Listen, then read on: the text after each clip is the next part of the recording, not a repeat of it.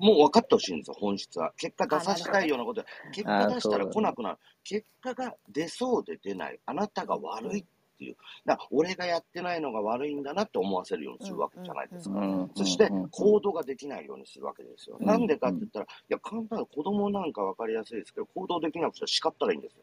何をしても叱って、あんたなんで、あんたはなんで、そしたら何か言われるから子供は萎縮する。萎縮すると動けなくなりますから。うんうんあの、簡単ですよ。否定し続けたらいいんですか？ら。あなたは狂ってる、ダメだ、間違えてる、ずれてるって言い続けたら、あの、移植しますから動けなくなりますからね。本当ですお金を払い続ける。本当だから、そうじゃない。動けるのは何だって考えていかなきゃいけない。親でもそうだし、上司でもそうだし、指導者っていうのはね。何でもいいんですよ。動いてみたら。失敗だったか成功したかは、外部が考えることじゃないじゃないですか。本人が感じること。でも、往々にして過去は変わるから、自分はその瞬間失敗したと思ってても、10年後その経験、体験談を振り返った時成功だったりするわけですよ。うん。うん、だから変わるんですよ、ね、過去って。だから体験っていうのはもう間違いがないし、失敗がないし、すべて。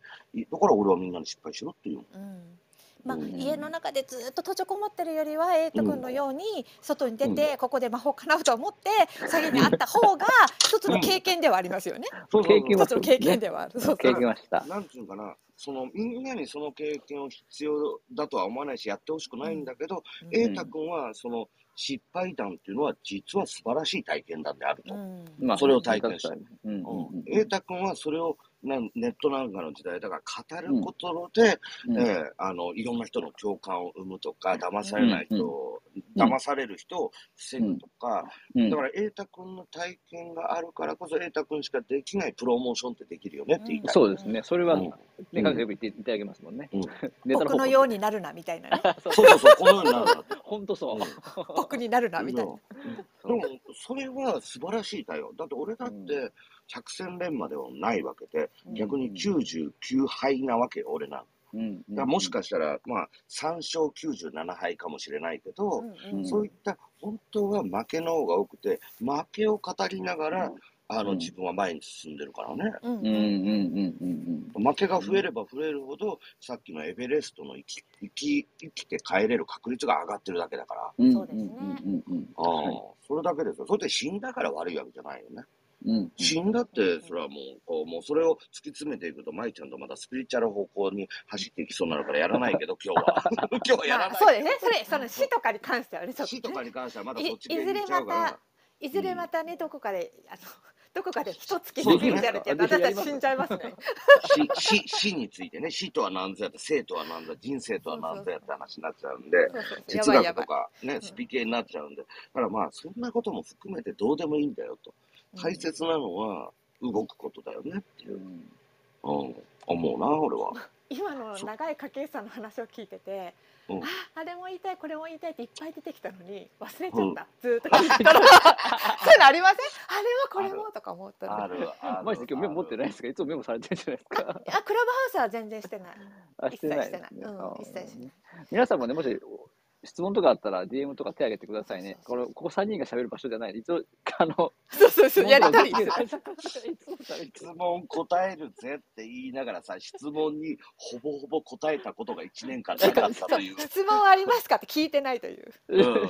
もう あれば DM とか送ってくださいね。はい。でもね、今回の2月のテーマ、幸せ、成功、引き寄せってこの3つって、私が一番今日最初に言った通り、あの私たちが一番入れられてる洗脳の一つなんですよ。すね、キラキラした、ね、こういう魔法がありますこんなすごい楽な道がありますこんな簡単にできますって私たち散々入れられている。うんうん、で皆さん別にこう詐欺にあったとかじゃなくても、うん、あのだから探し続けるんですよ青い鳥を。このこの目の前にいる夫は本当のパートじゃパートナーじゃないもっと私に会って別の人がいる人だとかこんな生活は幸せじゃない幸せはもっと別の場所にある場所だって探し続ける。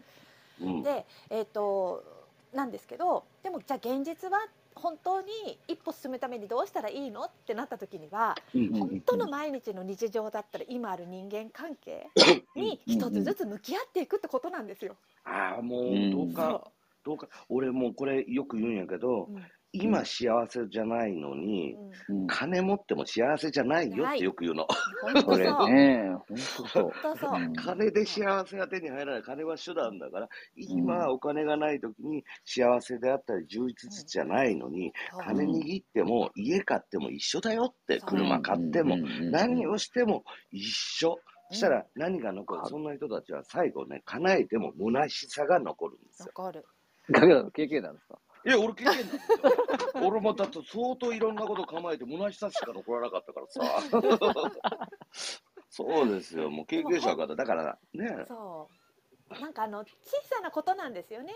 例えばさっきエベレストの話出てたけど、エベレストの本当に登りたいんだったら、ちゃんと一から自分で調べて講座とか出てもいいですよ。で、うん、それも準備としてね。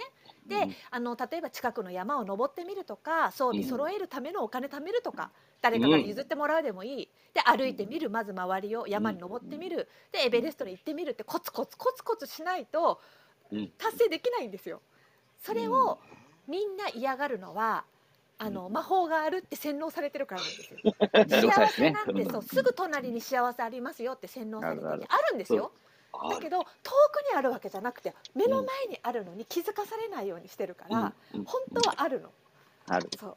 幸せって考えたらね。だけど何かの結果を作るって考えたら仕事とかで、その時にはコツコツが必要。ね、幸せはコツコツじゃなくても今この瞬間今。今。今日あります今あるおお金を増やす方法も今できますから、これは前回も言ったお金は、うん、あの節約と現実的な何か副業をやるんだったら、僕バイトしろって言いますから、うんうん、確実な、確実なお金を得る方法は、すごい簡単ですよ。支出を減らして、確実に時給をもらえることをやったらいいんです。うんそれがもう今すぐ解決できることだし、今すぐ解決できることって世の中に山ほどあるから。ある。山ほどある。でもしない。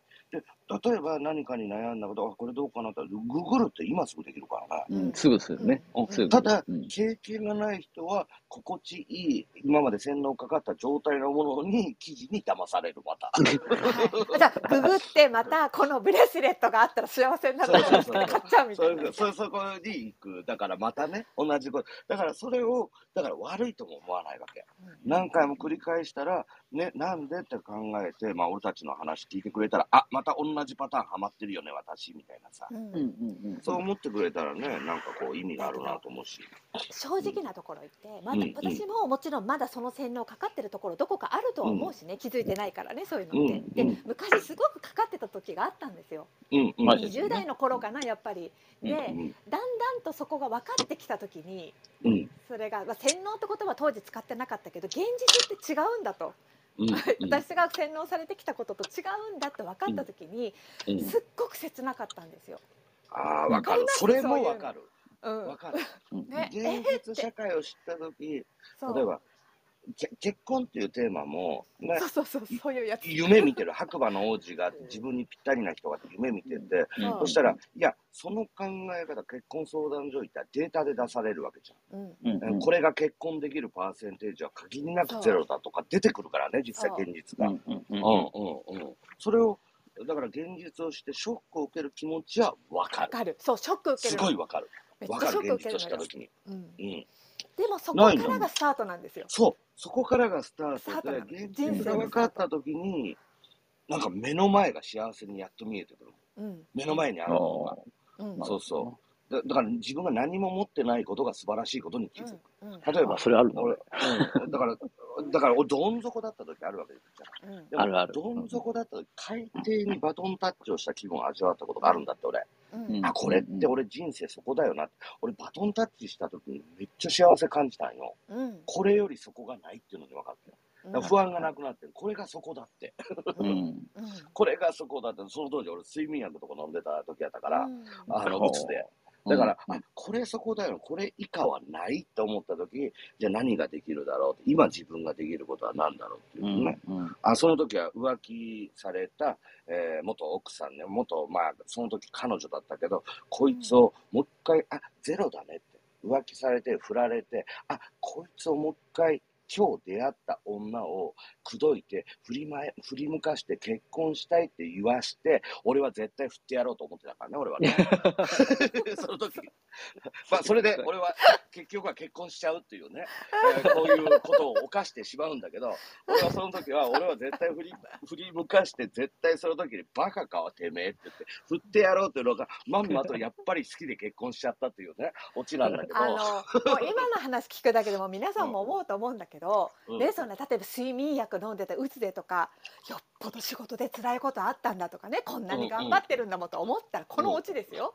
うん、ね、で今だからこそ柿内さんも笑ったりできるけど、当時は本気で落ち込んだはずだし本気で当時の柿内さんは海底に手をバトンだってそうそう。そう。で今皆さんが悩んでることも要はそれなんですよ。自分はもう海底の底だけど、うん、後で振り返ってみたら、ええー、みたいな。笑い話笑い話。そうそう笑い話なんですよ。本当はね。そう。だからもう人生っていう長編ドラマの 30秒の出来事に真剣悩んでんのよ。振り返ったらそれ採用ならない画面かもしれない。確かに。そう、そんなことに悩むのバカらしいよね。しかもあの私最近本当思うんですけど、うん、あのなんていうの？まあ、過去のこととか昔のこととか、まあ、昨日のことでもいいですよ、許せないことってやっぱり人間起きてくるじゃないですか。相手許せないとかあの人こんなこと言って腹立つとかあの出来事がとか。でそれをあの持ち続けてるのと本当バカらしいなと思うよ。確かに。本当バカらしくて、あのどこかの歌詞歌手の歌詞の歌みたいなんですけどね、うん、歌の歌詞みたいなんですけど、要は朝が来るわけですよ。うん、だからもう朝が来なくても今今夜だけどこの夜だって1秒先は新しいその瞬間なんですよ。うん、そしたら昨日あなたあんなこと言ってとかねちねちねちねち言ってるのってもったいないんですよ。もったいない。本当もったいない。しかも自分だって間違える。自分だって人を文句言ったり、自分だって完璧じゃないんだから、あの人とか出来事をもう許してもいいんじゃないって、うわ本当そう。本当思うようになってなそうね、全然だからこう怒りを感じても長引かなくなったんですよね。ね。だってさ、あの、両方正義だからさ、見てる風景が違うわけで、こっちから見てるのと相手が見てる風景って違う、言い分もそれぞれあって、どっちとも正義と思ってやってることがほとんどじゃない。まあ、あるよ、たまには陥れようと思ってる本当に悪い人たちもいるのも事実だけど、この人生の体験の99%は、お互い正義だと思ってることに対して腹を立ててるよねって思うわけよね、俺は。だから俺なんかさ、YouTube とかで俺ぶった切ってるわけじゃん、いろんなの。まあ、バカじゃねえみたいな。そしたら、そういう性格の人だと思って、初めて俺に実際 リアルで会ったりとか、ズームで喋ると全然違いますねって言われるっていうね。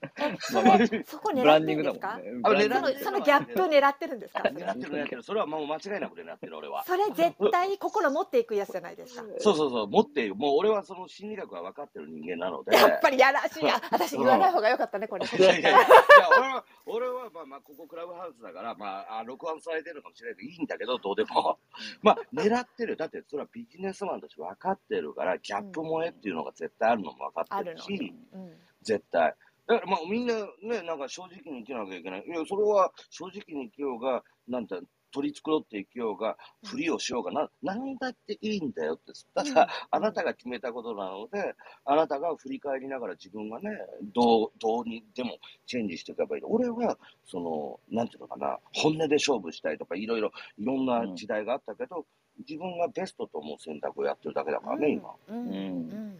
みんなそうなんですよね。みんなその時精一杯で、ででもみんな不完全だから絶対失敗もする間違えちゃう人を傷つけることもある、傷つけられることもある、お互い様だっていうのが忘れると怒り爆発なんですよ。はいはいはい本当に。で今も腹立たしいことあるじゃないですか。政府がとかもあるかもしれないけどじゃあ自分がその場所に行ったら完璧なことできるんですか？とかね。ああ、いや、俺ね、うんうん、面白かった。この前もね、あの、瑛太君は知ってるやつね、K っていうやつけど、うん、K っていうね、K 服っていうね、バカバカがいるんだけど、はい、YouTube でぶった切ったわけよ。そしたら、メッセージが Facebook から届いて、はい、えー、あなたは俺の悪口を言って喧嘩したいのかってやってきたわけよ。なるほど。おじゃバカなのか、お前はと。いや、お間違え、嘘をついたのはお前だろと。なるほど、ね、自分のことを棚に上げて、俺は真実を喋って、ここで喧嘩したいのか、低能なことを言う、お前はそんな顔ちぶれてるのかな、情けないみたいなことをやったら黙りましたからね。だから忘れてるんですよ、自分のことを。確かに自分が何をやらかしたか。したことね。やら、だから何もないところで俺そんなの YouTube で言うわけねえじゃん。うんあるからそれについて言ってるわけだから、うんそれを忘れてかかってくるわけですよね。お面白いですよ。それで、お前バカなのか自分のこと、てめえのこと棚に上げやがってって言ったら、巣に戻ったから何も言ってこなかったんでしょうね、多分。わかんないですよ、相手の心は。ただ、うん人間ってこう、感情が爆発した時、自分のことは棚に上げる生き物ですからね。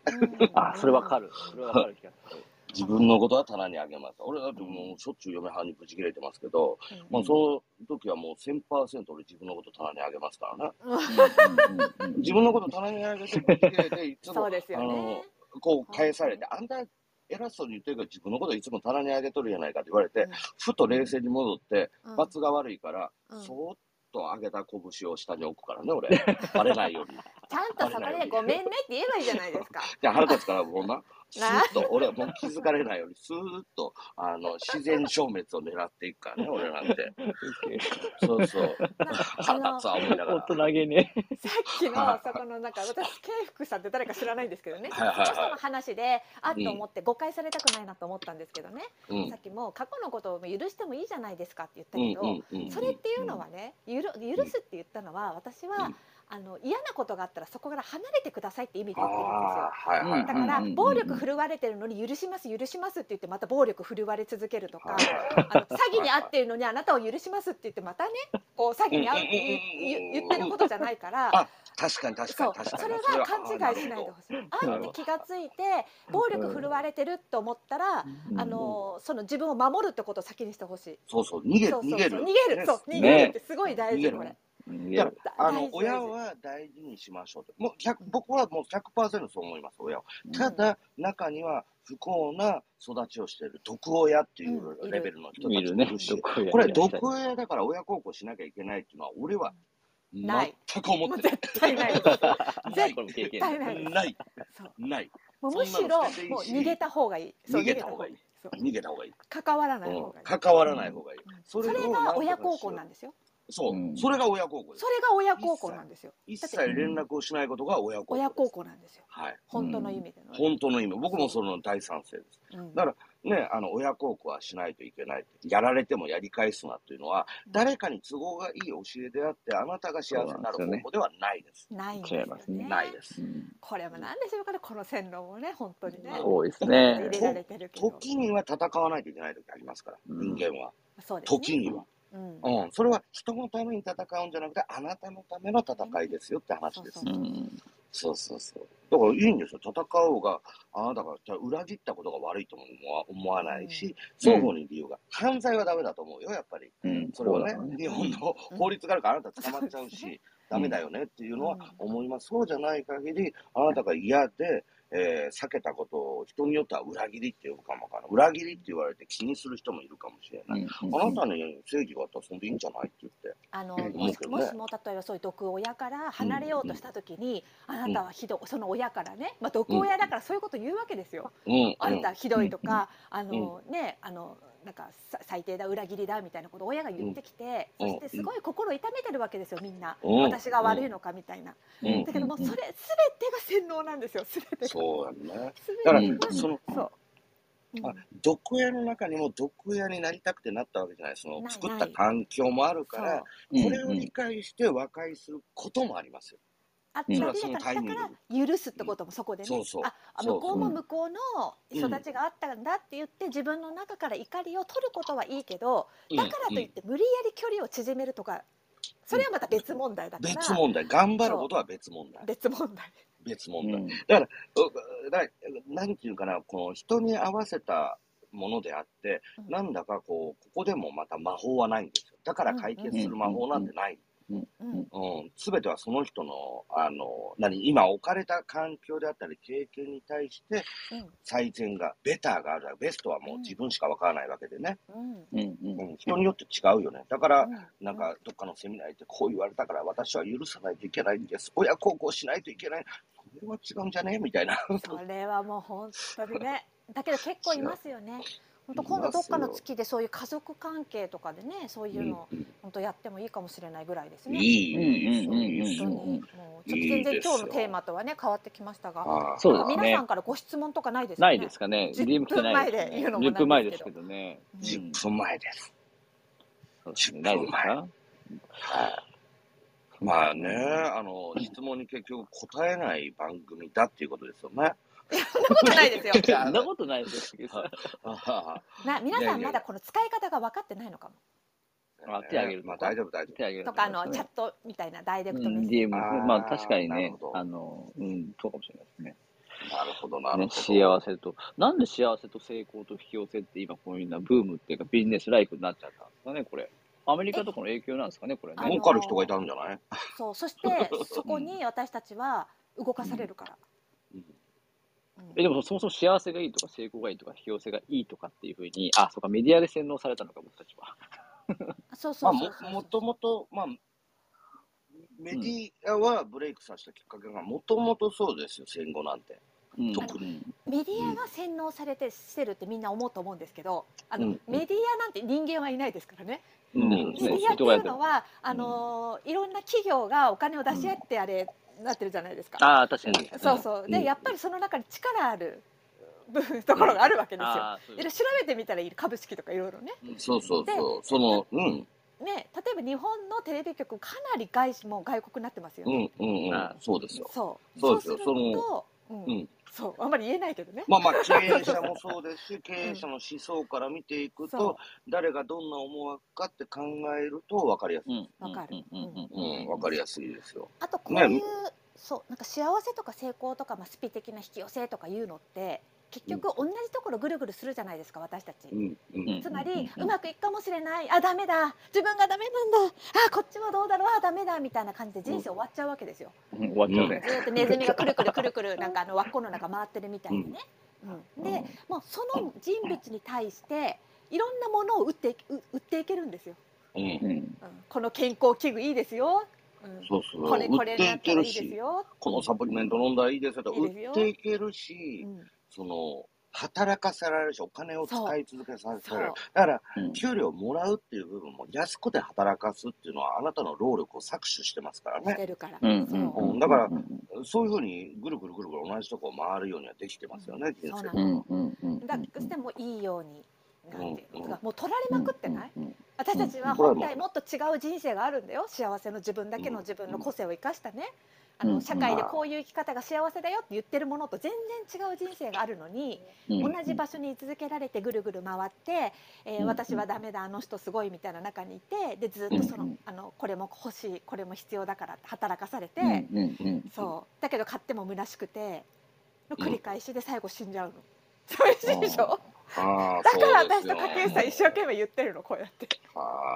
柿内さんの前に質問来ました。あはい。DM で。えっ、ー、と、質問でですね、引っ越しに伴って小学生、うん、あその方のお父さんなんですけど、うんうん、引っ越しに伴って小学生の次男が転校をするんですけど、うん、本人が不安にあると思ってるんですが、うん、どのようにその次男次男の方にね、声かけたら、あげたらよろしいでしょうかっていうご質問いただきました。あ、もう一回、もう一回、もう一回、もう一回要は、家族、小学校の子供がいて、えー、その家族が引っ越しすることになりましたと。うん、そのて引っ越しするときに転校するんだけど、その小学生の子供が不安になってると思,、思ってるっていうふうにお父さん思ってるんですよね。うん、そのお父さんから、じゃあその子供にどのように声かけてあげたらよいでしょうかって質問があり、うん。まあ、まあ、かけさんの場合だったらね、あれですよ、引っ越しされて、ね、うん、A ちゃんが不安になってる時にどうやって声かけられますかっていうまず本当に不安かどうかだし、それは何に不安を持ってるか聞いてみないと分かんないよね。ね 本人の聞いたことに対する、うん、何？なんかまやかしではなくて、俺の体験を伝えるかな。子供が本当に不安に思ってるかどうかもわからないし、うん、そして、その何、何に不安を持ってるかもあるし、それと同時に引っ越しするっていうことは、引っ越しする理由があるわけじゃない。そうですね。その理由だとか、なぜ引っ越しするのかっていう話も、子供が理解して、何歳かわかんないで、なんとも言えないけど、その引っ越しする理由と、引っ越し先の自分は何かいいことがあったり、悪いことがあったりあると思うの。だからもっと大きな家に引っ越しするよって。なぜならば家族でこんなことをしたいからこの引っ越しっていうのを家族で仕掛けたんだっていう。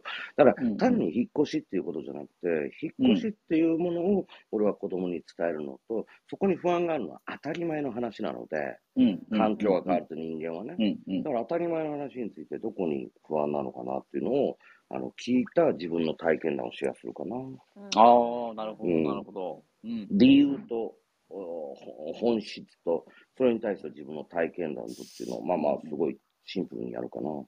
まあ先生は、うん、こういうケースってよくあるのが、うん、あ今のあのその質問でもどうやって声をかけたらいいかって書いてたでしょ、うんうん。うんうん、で声をかけるじゃなくてやっぱり今、うん、竹内さん言ったように聞かなきゃいけないんだよね。だけど私たちも声をかけるっていう言葉を使ってる時点で何を伝えてあげたらいいだろうとか、あの思っちゃってる人が多いんだよね。すごく。うん、何の例えば何の話をしてあげたら不安がなくなるだろうとか考えてる人が多いけど、もう一切それをしないでまずは聞く。だって不安にもし思ってるんだったら不安をなくしてほしい。それなくすためにはただ一つその子が吐き出すしかない。言葉にして。確かに。そう。だから聞いてあげる、でそもちろんその聞く中には本当に不安なのかどうかっていうのも分かんないから、あのどう思ってるっていうのを、ただただそれを聞き聞いてるから何にも言わなくていい最初は。うん、うん、そっか。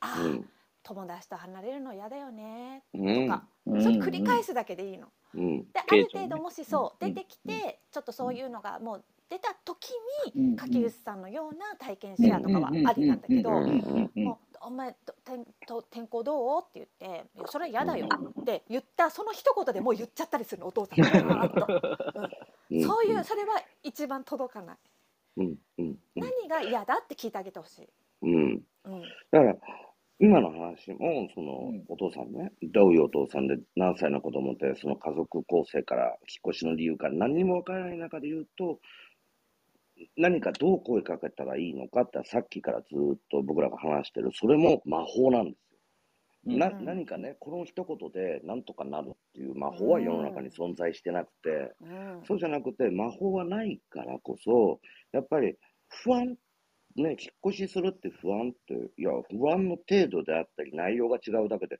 全員不安症って普通じゃね？とか思うわけ、俺は。でも、その不安はあるっていうのは全員一緒なんだけど、不安の内容って人それぞれ違う個性によって。じゃあ、それを、その、うん、自分のチーム、まあ、家族であったり、家族もチームだと思うけど、あったらまず理解しないと、そこのトップである人間が理解しないと、前には進めないのか、かける声もわかんないしって話になるよね。うん、まずやっぱり本当に不安かどうかっていうとこ私も考える、うん。その子の個性によって違うからそこって、違う、そう。何にも考えてない子もいますからね。そうそう。い や楽しみみたいな。そうそうそう楽しみみたいな。あとは明らかに不安だろう、この子の個性から見てと思って、でも、聞いても答えてくれないってケースもあると思うんですよ。その子もいっぱいいっぱいでとかね、でその時に一つ引き出す方法としては、逆にお父さんが相談してみるその子に、お父さん今度引っ越すでしょ？って、お父さんちょっと不安なんだって、どうしてお父さん？って、いやあのここはねなんか近くにもコンビニがあったりして楽しかったからそこ離れると寂しいと思っちゃうんだって言ったら、そしたらもしかしたら「で君はどう?」って聞いたら「僕もだよ」とか言いやすくなるかもしれない。そうだよね。確かに。確かにそれは一緒だね質問だよね。めっちゃいいやん、それ。だから、うん、柿内さん言ったように誰でも不安だから、不安になる必要ないじゃなくて不安だよねって一緒に確認するだけでいいと思うんですよ。不安だしでお父さんはでもドキドキもあるんだよって言って。うん。うん。うん、で、しげ、しげよしはどう？みたいな。いや、俺は、なんか今日、今日実際子供に会ったんやけど、まあ食べるのが遅いっていう話がね、うちの子が食べるのが遅いっていう話が先生からありましたって話で、俺はだから、それでいいんだよってお前の個性だから。お前がね、一生懸命食べたかどうかが重要で、お父さんはそれでいいと思うよ、みたいな、常にいいよって話はいつもして、その中で彼が何を気づくか。だから俺は、その、まあ、気づきだったり、やりやすいとか、やる気にさせる。早くしたいわけじゃん。でも遅いらしいな、お前って言った途端に、その子が頑張ってるかもわからない。だから、お父さんは全然何とも思わないけれどって、どうしたって話を、あのままず認めてから聞き出すようにするとかいうのは使ったりするかな。それでいいんだよって。で、どうしたって遅いの？実際みたいなさ。うん、やっぱり褒められたいわけだから、子供なんて。うん、褒められたいし、認めてもらいたいし、あ、いつもかばってくれる、寄り添ってくれてるって愛を感じてたらさ、あの、なんか不安でも問題なくない？みたいな。そうですよね。確かに。ということで、影吉さんと前先生、もうお時間になりましたので、最後に影吉さんと前先生ちょっと。質問答えられてよかった。よかった。皆さんね、ぜひ遠慮なくしてください。真剣にあの二人答えてください。めっちゃ真剣ですよ。ちょっとね。はい。えっと、影吉さんはですね、まあ、あの、影吉さんのことをもし知りたければ、今は影吉さん YouTube でしたっけ？はい、はい、発信してると。メインは YouTube で、YouTube の方は、かけるさんのプロフィールから、あの、インスタと、えー、Twitter から、ブログに行くんですよ、そうすると最初ね。ブログからのかな？わかってないけど。ブログから、あの、どっちにも貼ってある。いけるので、いろいろと貼ってあるので、もしよかったら YouTube ご覧になって、チャンネル登録してください。舞先生は最近インスタから公式 LINE に今ね、あ、そうです、ね。傾聴講座もスタートしちゃったけど。それはスタートしたけど、今日言った引き寄せ術のね、記事、うん、あの、うん、ダウンロード2月中できるので、公式 LINE に申し込みいただいた方。うん、そう、それはあのインスタのプロフィールのリンク先から、あのちょっと飛んでいただいてになりますけど、そしたら無料ダウンロードできるので、今日私言ったことと含めてつらつら見ていただけたらいいかなと思います。すね、ということで、はい、皆さん、えっ、ー、と20時あ21時になりましたので、このルーム自体21時5分頃までは残しておきますので、もしよかったらあの一緒にいらっしゃる方を。